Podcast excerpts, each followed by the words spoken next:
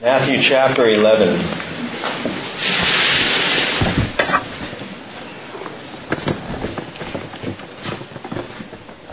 Well, some of you know, and I may have shared with you already, that our worship team has been in and out of the recording studio for the past couple of months, going down every Monday night and laying down tracks and trying to get songs on there, and uh, and it's been going really well, and, and uh, honestly been kind of fun to do.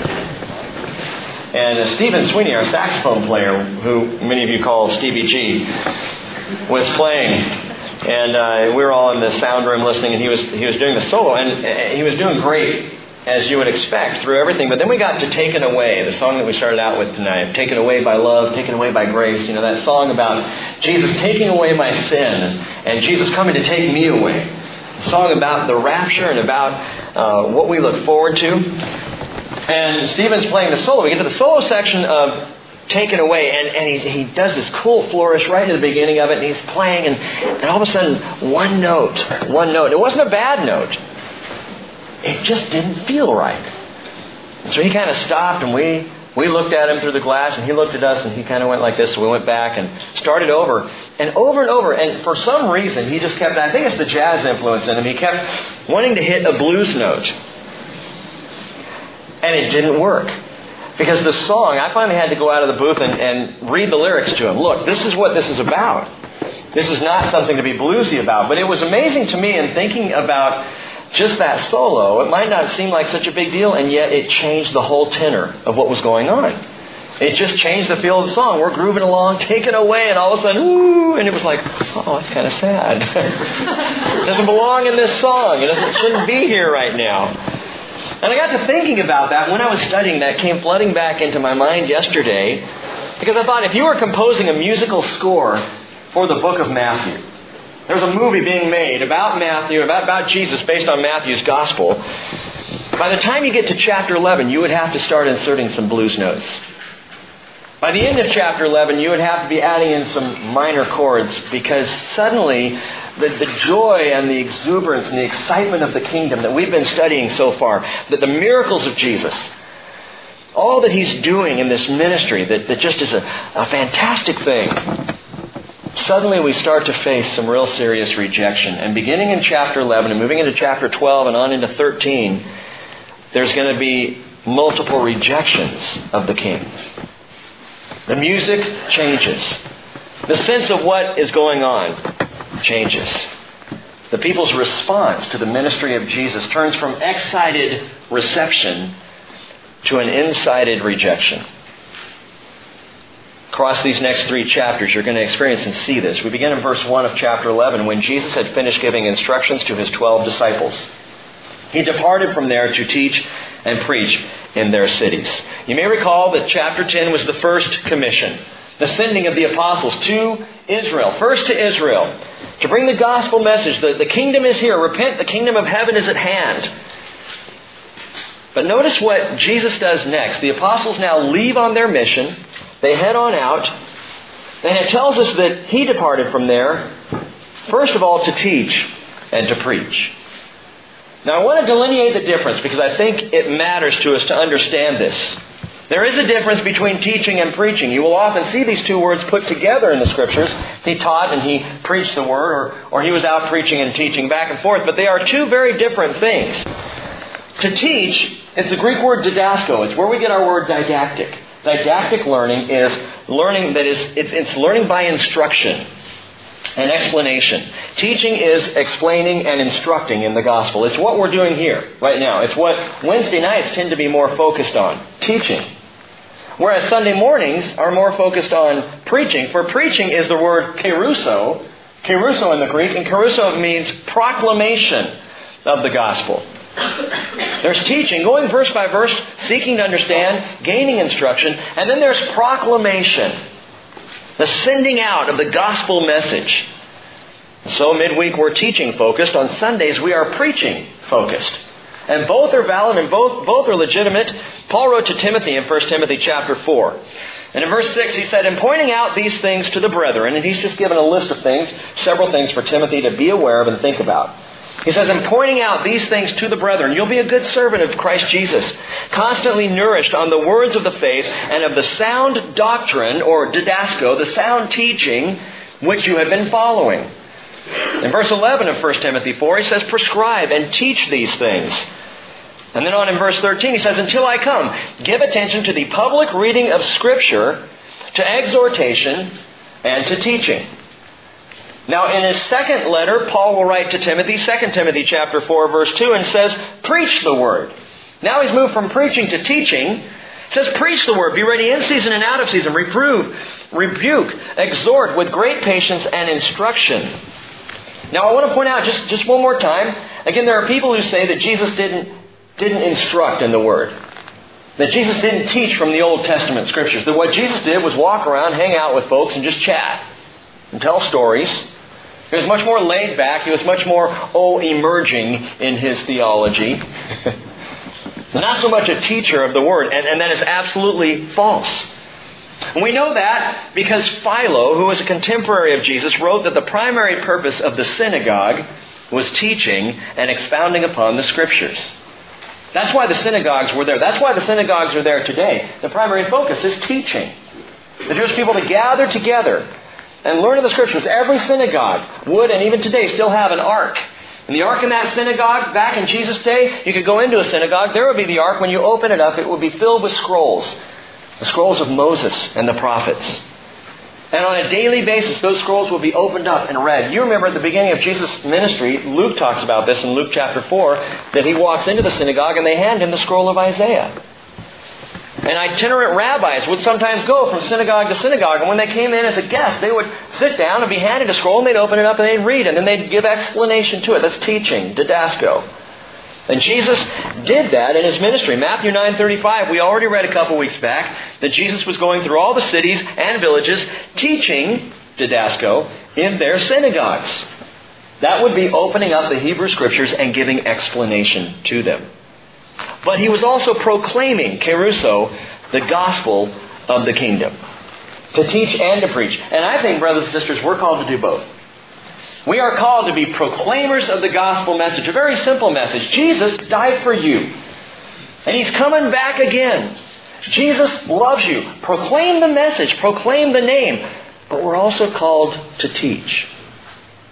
And it may be as simple as, as parent to child opening up the Word and explaining what something means. Or husband and wife opening the Word together and reading it and discussing it to understand it better to gain instruction in the Word. Or again, what you're doing here tonight, opening the Word, walking through verse by verse to understand in its fuller meaning what it's all about. So the first thing Jesus did was he departed from there to teach and to preach. But notice where he went. It says he went to teach and preach in their cities. Whose cities? The apostles' cities. He sent them out he did not send Peter back to Capernaum. That was Peter and Andrew's hometown. Didn't, didn't send him back there. He didn't send the other apostles to their homes and to their hometowns to tell about the gospel message. He sent them out. And then Jesus himself stayed behind. And while they were doing their mission, his continued. He was teaching and preaching in their cities.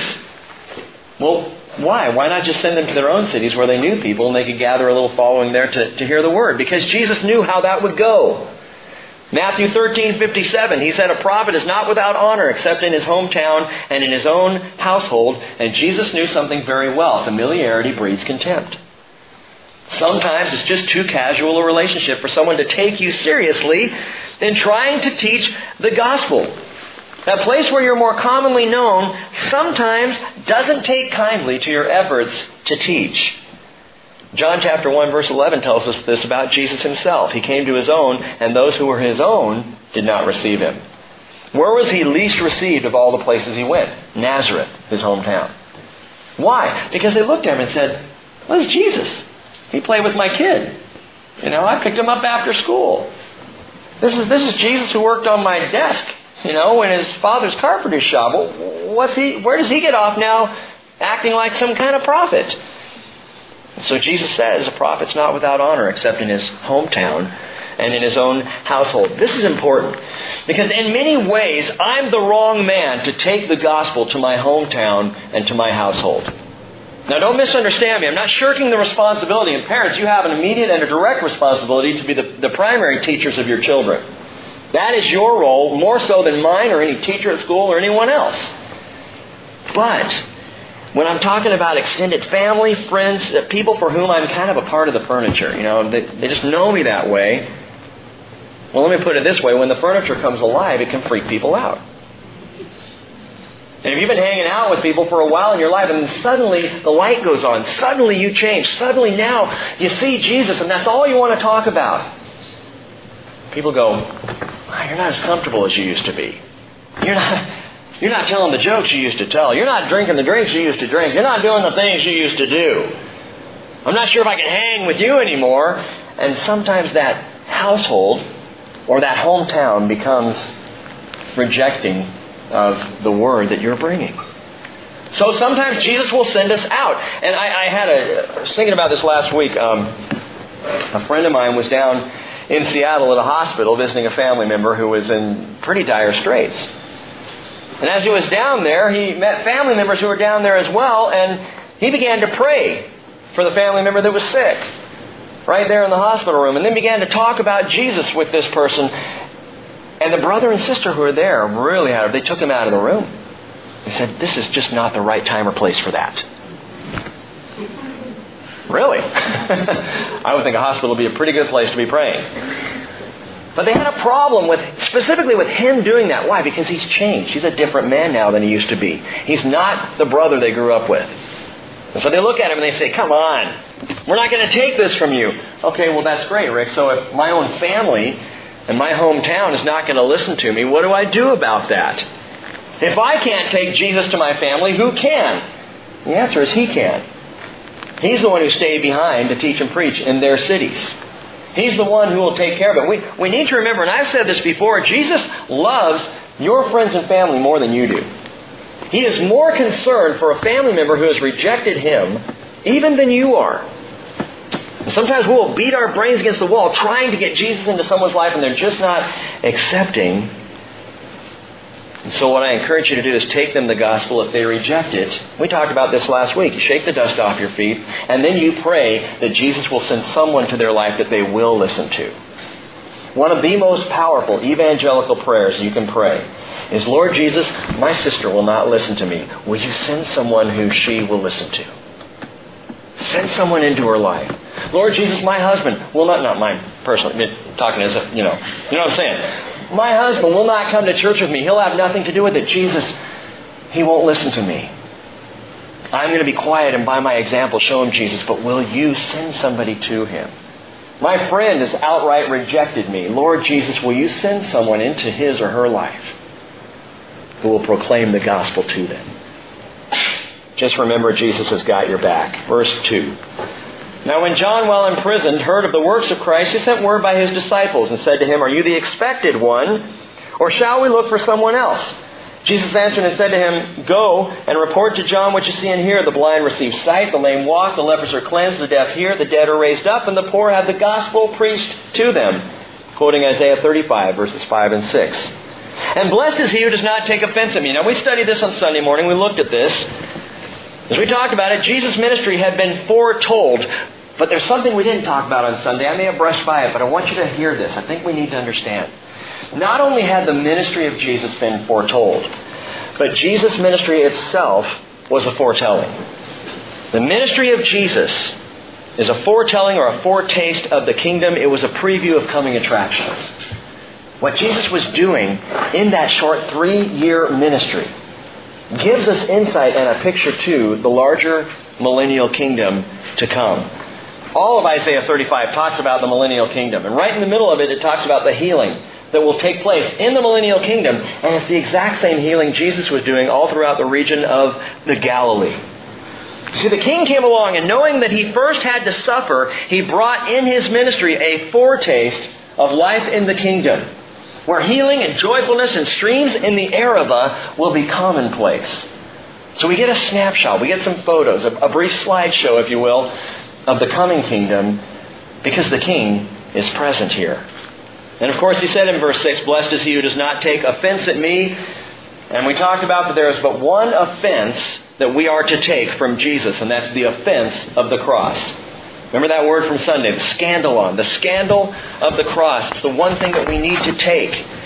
1 Corinthians 1.23, we preach Christ crucified, unto the Jews a stumbling block, an offense, a scandal, and unto the Greeks foolishness, but unto them which are called, both Jews and Greeks, Christ the power of God and the wisdom of God. Now again, we covered that Sunday, but, but now Jesus says, John, don't be offended by me. And I wonder, I wonder if Jesus was offended by John's question. Because John's question really kind of was, you know, after the fact, are you who you said you were? Are you who I thought you were? Was that an offense to Jesus? How did he react to John? Well, we pick this up in verse 7. It says, As these men were going away, Jesus began to speak to the crowds about John. What did you go out into the wilderness to see? He said. A reed shaken by the wind? What did you go out to see? A man dressed in soft clothing? Those who wear soft clothing are in king's palaces. But what did you go out to see? A prophet? Yes, I tell you, and one who is more than a prophet. This is the one about whom it is written, Behold, I send my messenger ahead of you, who will prepare your way before you. Truly I say to you, among those born of women, there has not arisen anyone greater than John the Baptist. Jesus loved John. And I think it's really cool here that after sending John's disciples back to him with the message, look at what you see in here and tell them what's going on out here. Jesus then turns to the crowds following him and he begins to give a really encouraging picture of John. He lauds John as the greatest man born to date. And as if to be sure people understood Jesus wasn't challenged by or upset by John's questioning, he gives complimentary truths about this man. First thing he says is John was firm in his faith. What do you think of John? What did you see when you went out to see John? You did not see a reed shaken by the wind. You didn't see someone who is easily bent back and forth, who sways with the breeze. He was no reed bending this way or that. He stood unbent on the absolute truth of God, whether it was politically correct or not. I love that about John. He was firm in his faith. He did not follow culture. He stood on truth. Culture at the time allowed for the adulterous relationship of Herod. Culture at the time didn't say a thing about it. John, however, could not just follow culture. He was firm in his faith. James chapter 1 verse 6 tells us the one who doubts is like the surf of the sea, driven and tossed by the wind. In verse 8 of James chapter 1, he says, A double-minded man is unstable in all his ways. What is that, a double-minded man? It's someone who's turning back and forth. It is a reed shaken by the wind. John was not double-minded. He was single-minded. He was pure of heart. He was focused. Paul says that's how we're to be. Ephesians 4:14, we're no longer to be children tossed here and there by waves and carried about by every wind of doctrine. John was firm in his faith. Secondly, John was fed by his father. He was fed by his father. Jesus clearly declared John to be this man who, who was no palace pansy.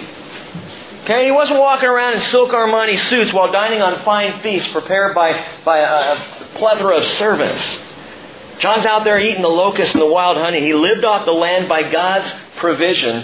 And I think he was one of the best human examples we have of Jesus' proclamation in Matthew 6:33, "Seek first his kingdom and his righteousness, and all these things will be added to you." John lived that out. He didn't go get a job. He didn't worry about it. He preached the gospel. He sought the kingdom.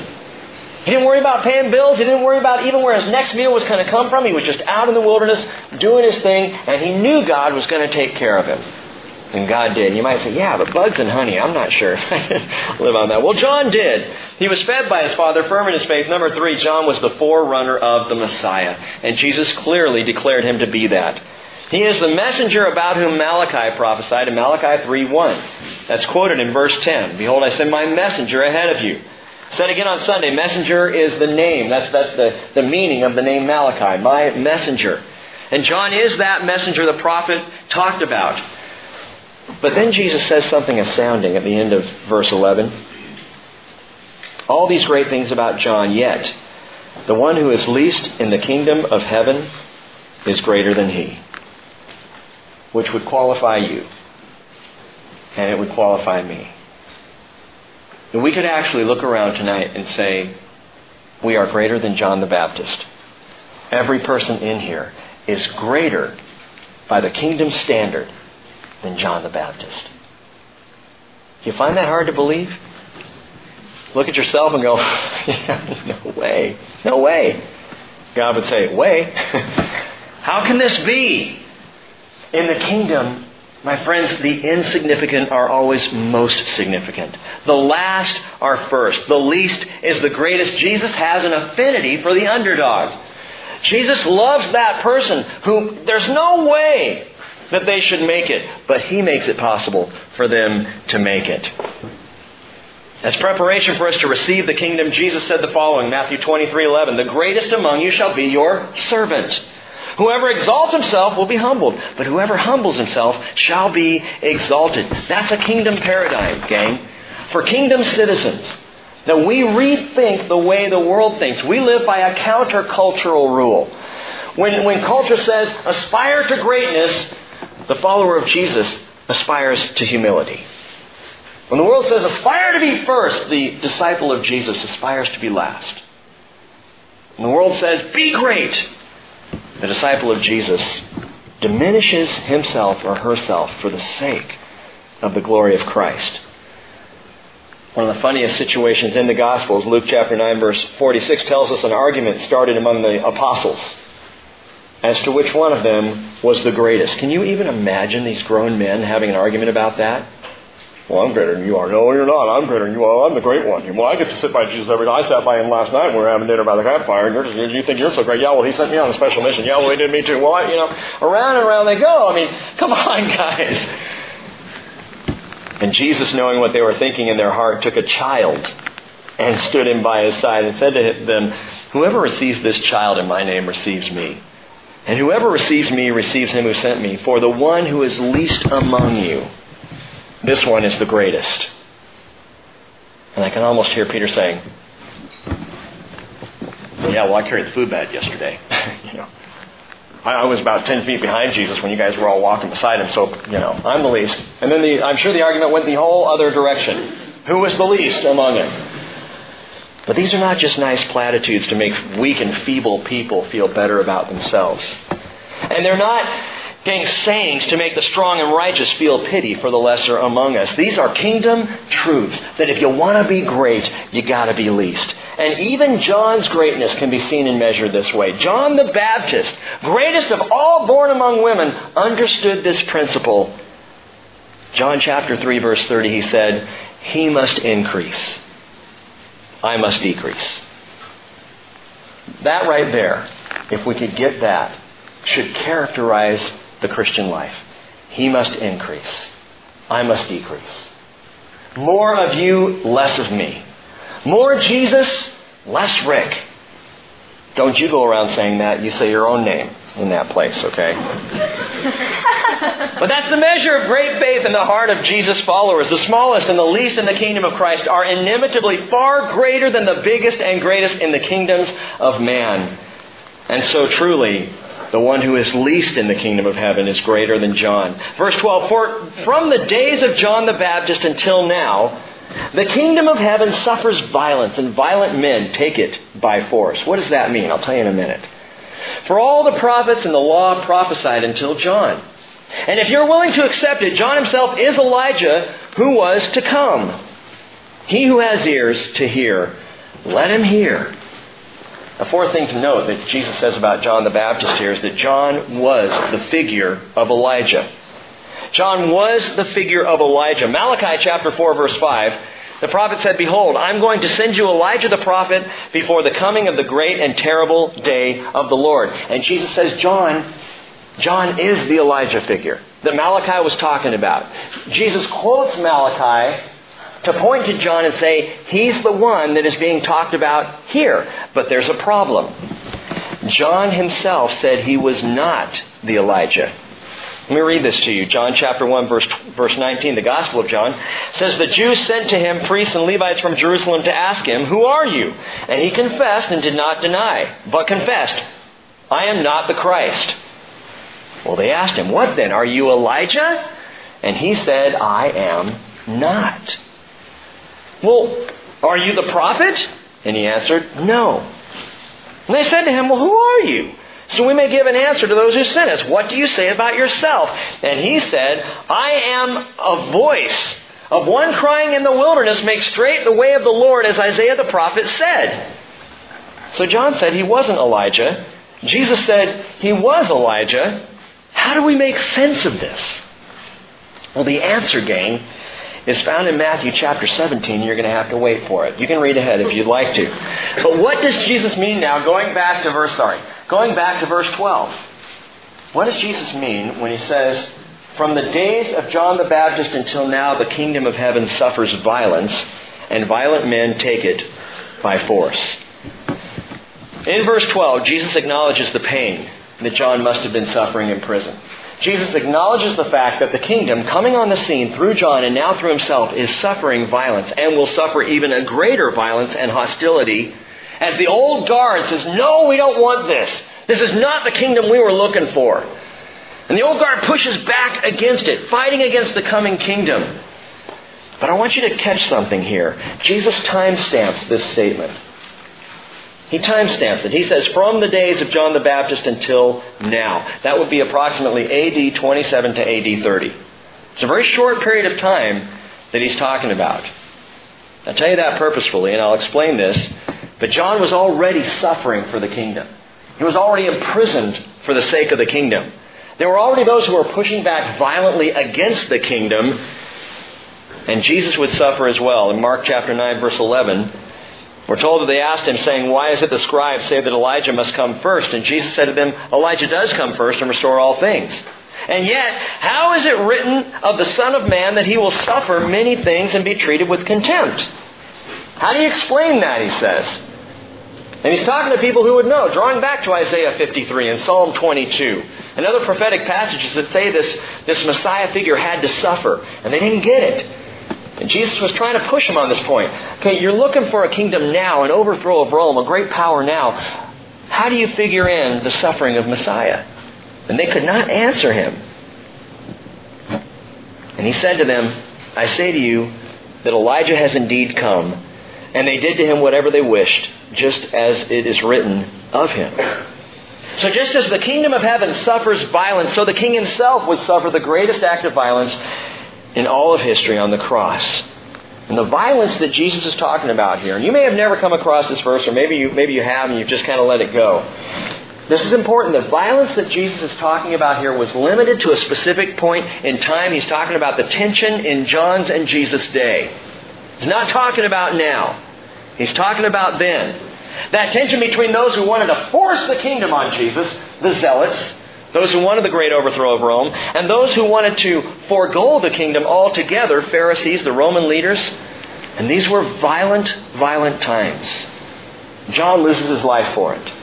Jesus will lose his life for it. All the 12 apostles will lose their lives for it. Hundreds of thousands, if not millions, of Christians in the first century church would lose their life for it. These are violent times. Why are you pushing this so much? Because this idea has been applied by some to mean that we have to take the kingdom by force. Let me read the verse to you again. From the days of John the Baptist until now, the kingdom of heaven suffers violence, and violent men take it by force. And I've heard pastors preach and teach. What he's saying here is that we have to be those who take the kingdom. We got to go for it. We have to forcefully bring it down and bring it into the world. It's our job to do that. And they take verses like Philippians chapter 3 verse 12 where, where Paul says, I press on so that I may lay hold of that for which also I was laid hold of by Christ Jesus. And they say, see, lay hold. You got to grab on. 1 Timothy 6 verse 12. Paul said, Fight the good fight of the faith, Timothy. He said, Take hold of the eternal life to which you were called, and you made the good confession in the presence of many witnesses. Grab on. Hold on. Now, without denying any of the truth of what Paul was saying in those passages, that we are called to lay hold of that for which we are laid hold of by Jesus, or that we are able to fight the good fight of faith, it is problematic to take Jesus' words in Matthew 11, verse 12, and reapply them to our lives today. They're two separate things. They're different words. Jesus used the word in the Greek biazo. Biazo means to take by force violently. That's the word he used. Well, when Paul talked about laying hold or taking hold, he used the word katalambano. I know you want to jot that one down and use it maybe tomorrow in your speech. Katalambano just means to lay hold of something or to take hold of it, to grab onto it. Different words. It was a different focus. Jesus was judging the rejection of people toward John and toward himself. Paul is motivating believers to live out our gospel call. And it's a different attitude, and this is most important. It's a different attitude. We don't take the kingdom by conquest and force. We don't even force the kingdom on the world. Jesus was clear about this. We receive the kingdom with childlike faith. We are receivers of the kingdom. We are not conquistadors of the kingdom. We receive the, the kingdom like children, not like violent men. Jesus said in Mark chapter 10 verse 15, Truly I say to you, whoever does not receive the kingdom of God like a child will not enter it at all. Hebrews chapter 12 verse 28, since we receive a kingdom which cannot be shaken, let us show gratitude by which we may offer to God an acceptable service with reverence and awe. We receive the kingdom. We don't fight our way into it. Violent men, Jesus said, take it by force. I mean, does that sound like the way Jesus wants you to live in the kingdom? Violent men taking it by force? No. There's a big difference between childlike reception and childish rejection, which is what Jesus begins to address next, verse 16. Verse 16, he said, But to what shall I compare this generation? It is like children sitting in the marketplaces who call out to other children. And they say, We played the flute for you and you did not dance. We sang a dirge and you did not mourn. What's going on here? What, what's he talking about? Jesus is describing the way kids play. He's describing the way kids pretend. And in here, he's, he's saying, think about it. It's like some kids pretending to be at a marriage feast or pretending to have a big party. But they get kind of bored with that. So then they start to pretend to be at a funeral, singing sad songs. And they get bored with that. And they get frustrated because people aren't joining in with the game that they're pretending. And so they pretend another game. Well, that doesn't work, so they pretend another game. And that doesn't work. It gets old. And he says, This is what this generation is like. Verse 18, he says, For John came neither eating nor drinking, and they say he has a demon. The Son of Man came eating and drinking, and they say, Behold, a gluttonous man and a drunkard, a friend of tax collectors and sinners. Jesus is saying, gang, neither the solemn call to repentance by John or the soaring invitation of the gospel by Jesus, neither one is being accepted by you people. Not you people, but them. He's saying we, we brought the message both ways. And we could bring the message a hundred other ways, I believe Jesus would say, and you would still reject it. You refuse to be satisfied because you refuse to believe. The psalmist wrote in Psalm 81, verse 11, My people did not listen to my voice, and Israel did not obey me. So I gave them over to the stubbornness of their heart, to walk in their own devices. Oh, that my people would listen to me, that Israel would walk in my ways. It's a frightening thing to be given over by God. Romans chapter 1 talks about how God gave them over to their lusts and their sensual desires. Read an article just today about a church, I believe in Michigan. I don't know if you heard about this. Church in Michigan, yeah, that um, this last week, a uh, coalition of gays and lesbians showed up at the church. And they were protesting outside and getting pretty rambunctious. Well, as it turns out, their outside protest, the whole thing, was a, a smokescreen to attract attention by the leaders of the church over there. And as the leaders of the church went over there, a bunch of the group got into the church and began run, turning on the fire alarm, running up and down the aisles when service should have been taking place. The pastors up front, and they were shouting, "Jesus is gay! Jesus is gay!" And they were hanging up banners that that lauded. I mean, this absolute attack on a church by a gay organization. I thought, wow, is that, is that what's going on now? That not even a place where people come to worship and study the Word, not even that is safe from the impending darkness? The Lord says, I gave them over to the stubbornness of their heart. You refuse to be satisfied because you refuse to believe. There's a very simple step that we take with Jesus, and it's a step of faith. We say, Jesus, I believe you. I don't understand it all. I don't know why I feel this way or that way. I don't know why when I read sometimes things in Scripture, it actually contradicts what I think I should do. But I believe you. I'm going to take your word over my own. I'm going to take your lead over the direction that I might want to go myself. And Jesus is talking about the generation that he's dealing with, and he, he's, he's preceding their rejection. He's starting to see it happen. He, he knows their rejection is happening in their hearts. And he says, It doesn't matter how the gospel is brought to you, whether serious by John or joyfully by me, doesn't matter. You're rejecting it because you just won't believe. You're like kids in the marketplace. Playing one game after the other after the other because you just can't get it. And by the way, I think this is the real issue behind church hopping and shopping today. The pastor's too serious. The pastor's too superficial. The worship's too upbeat. The worship's too somber. This fellowship is too nosy. This fellowship is too standoffish.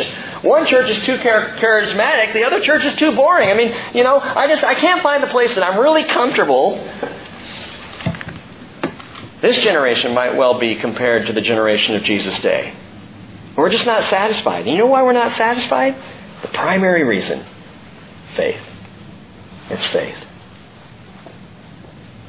We vacillate from one leader to the next, dissatisfied, distressed, going from one extreme to the other. And I'll tell you, my opinion, just Rick's opinion, but I think the church needs to stop trying to entertain and start just teaching and preaching the gospel of Jesus Christ. I think that's half the problem, is we have a generation of people who are used to being entertained by church programs instead of just receiving the Word. Getting back to the basic, simple things. Worshiping Jesus. Praying together. Fellowshipping with one another. And spending time in the Word, the teaching and the preaching of the gospel. That's why we're here. We're not here for activities. Now that's not to say that you shouldn't show up for the wreath making program on Saturday. It's going to be fun. Right, Michelle? But this is, this is not the reason we're here. Show up to do it for fun. But don't expect next year we're going to do it. Well, how come they're not doing that wreath thing again? That's the whole reason I came to this church. And they just they just canceled that. I can't believe they canceled that program. The church needs to stop trying to entertain, and people need to stop looking for what we can get out of church and start thinking about what can I put in? How can I serve here? How can I minister to other people? I am impressed by it. I'm not asking any of you to leave. I love that you're here.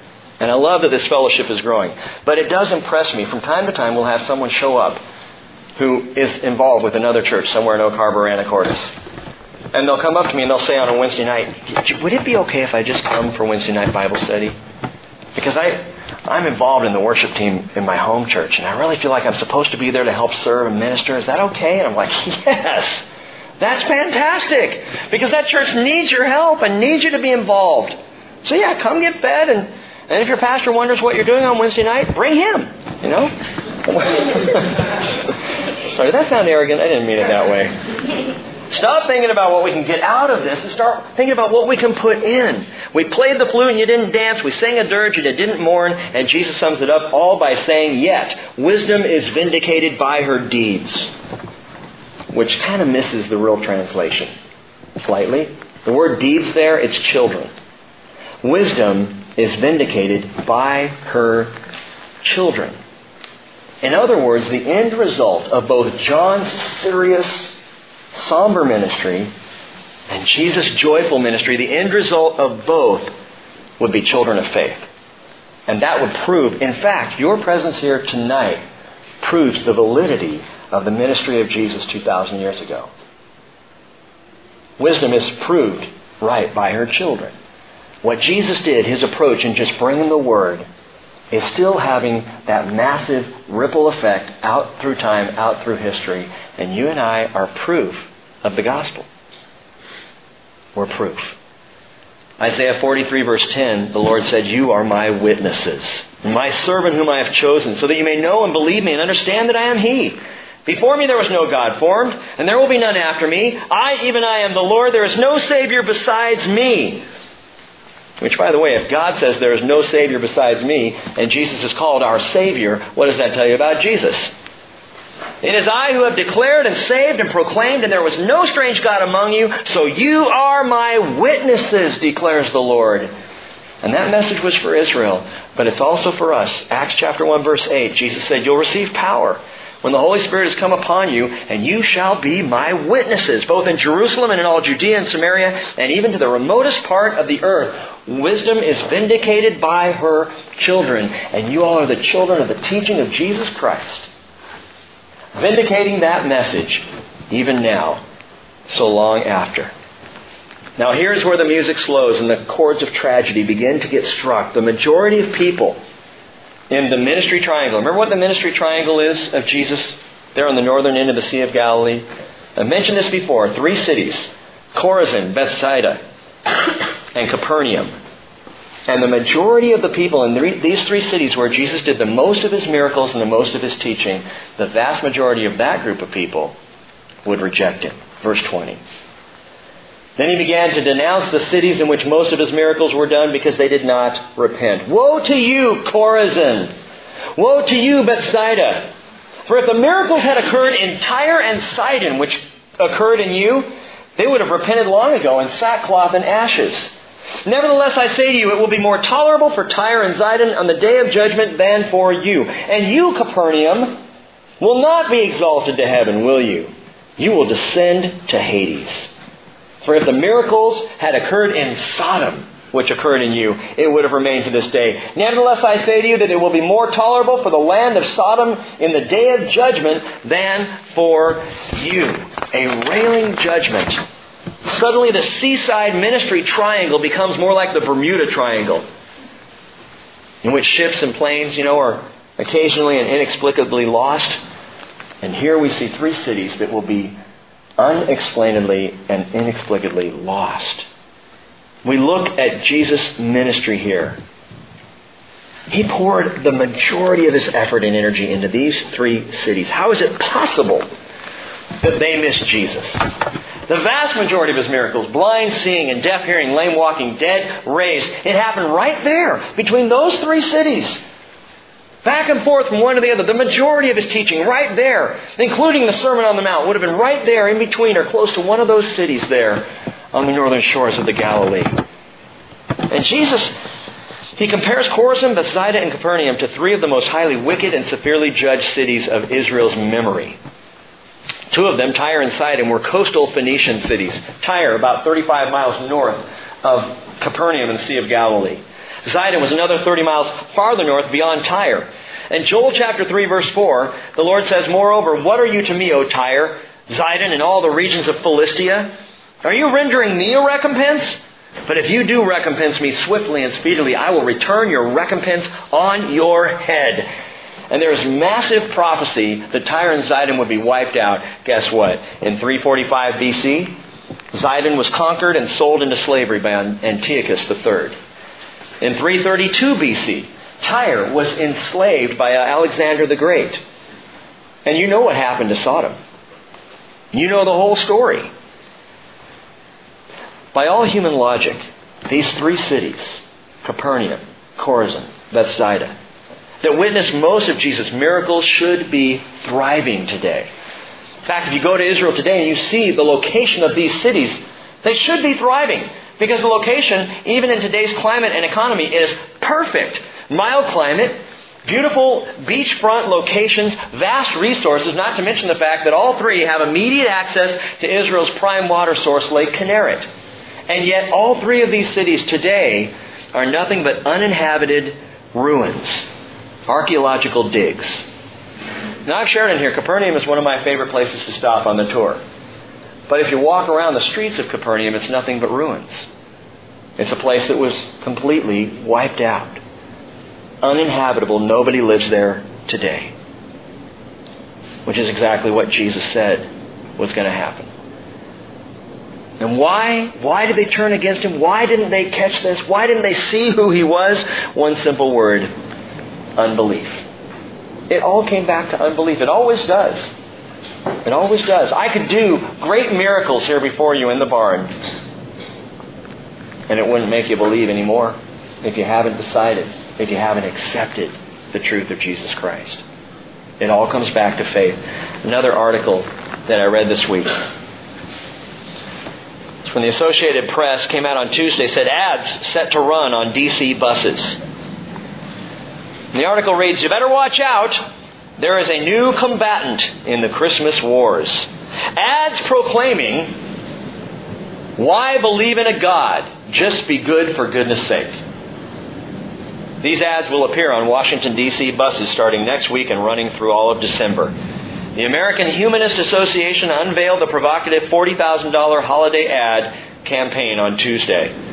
In lifting lyrics from Santa Claus is Coming to Town, the Washington based group is wading into what has become the perennial debate of over commercialism, religion in the public square, and the meaning of Christmas. So visit D.C. this Christmas, and for the entire month of December, you will see most of the D.C. buses with a big ad printed along the side Why believe in a God? Just be good for goodness sake.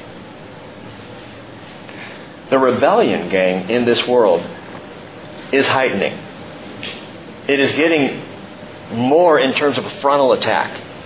It's not that, that thing on the fringe of society so much anymore. It is becoming more and more an immediate and full on assault of Christian belief and faith.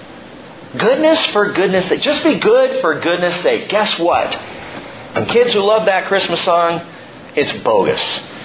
You can't be good for goodness sake. I tried every Christmas my entire life and it was impossible. I think I shared in here the one Christmas where I busted open my gifts early because I couldn't wait. So much for being good that year. Be good for goodness sake. There is no such thing. There is no such thing. But you know, that part of the phrase is, I believe, even worse than saying, why believe in a God? The question, why believe in a God, that's easily answered. I can tell you why to believe in a God. Look around you. Let me tell you some stories about Jesus and what happened. Let me give you some historical accuracy and some archaeological evidence and proof of the gospel. I can give you all that. Why believe in a God? Because we wouldn't be here otherwise. But much more difficult, even in the church, is the issue of being good for goodness sake. This American Humanist Association, their whole platform is we're not good because a God tells us to be good. We're just good because we're good people. Baloney! That's not true. And it's an absolute lie, and yet people kind of go, yeah, why don't we just be good just, just for the sake of being good? Because it won't last. Because you won't be good for long. What turned this ministry triangle of Jesus into the Bermuda Triangle of souls? I'll tell you what did. It was unbelief.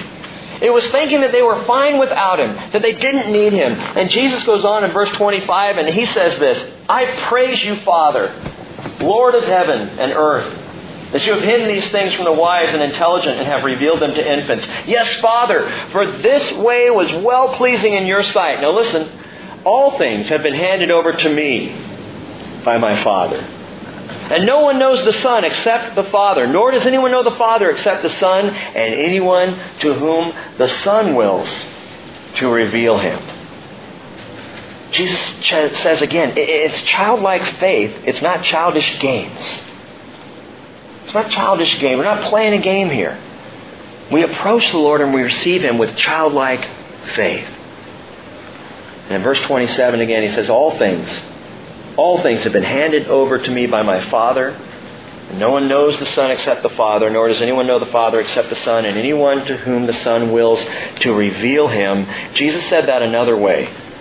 As quoted in John chapter 14, verse 6, No one comes to the Father but through me. It's not your goodness. It's not your accomplishments. Certainly not your greatness in the kingdom. You only come to God through Jesus. This is not a new message for us tonight.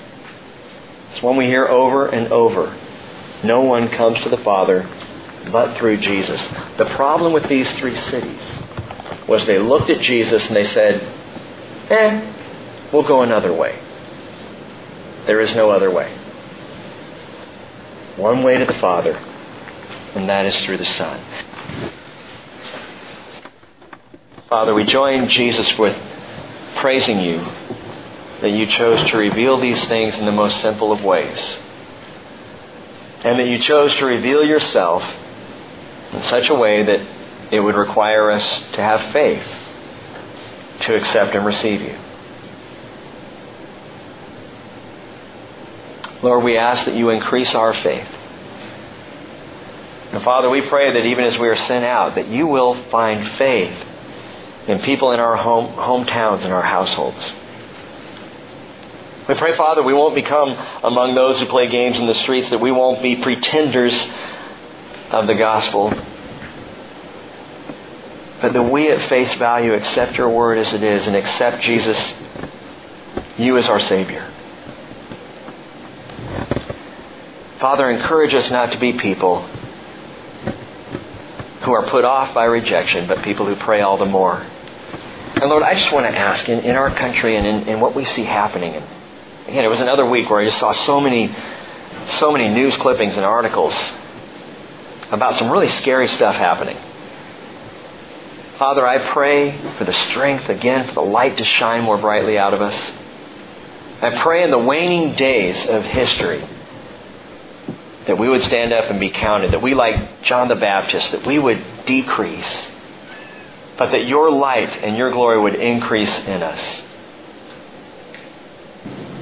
May we well represent you. In Jesus' name, amen.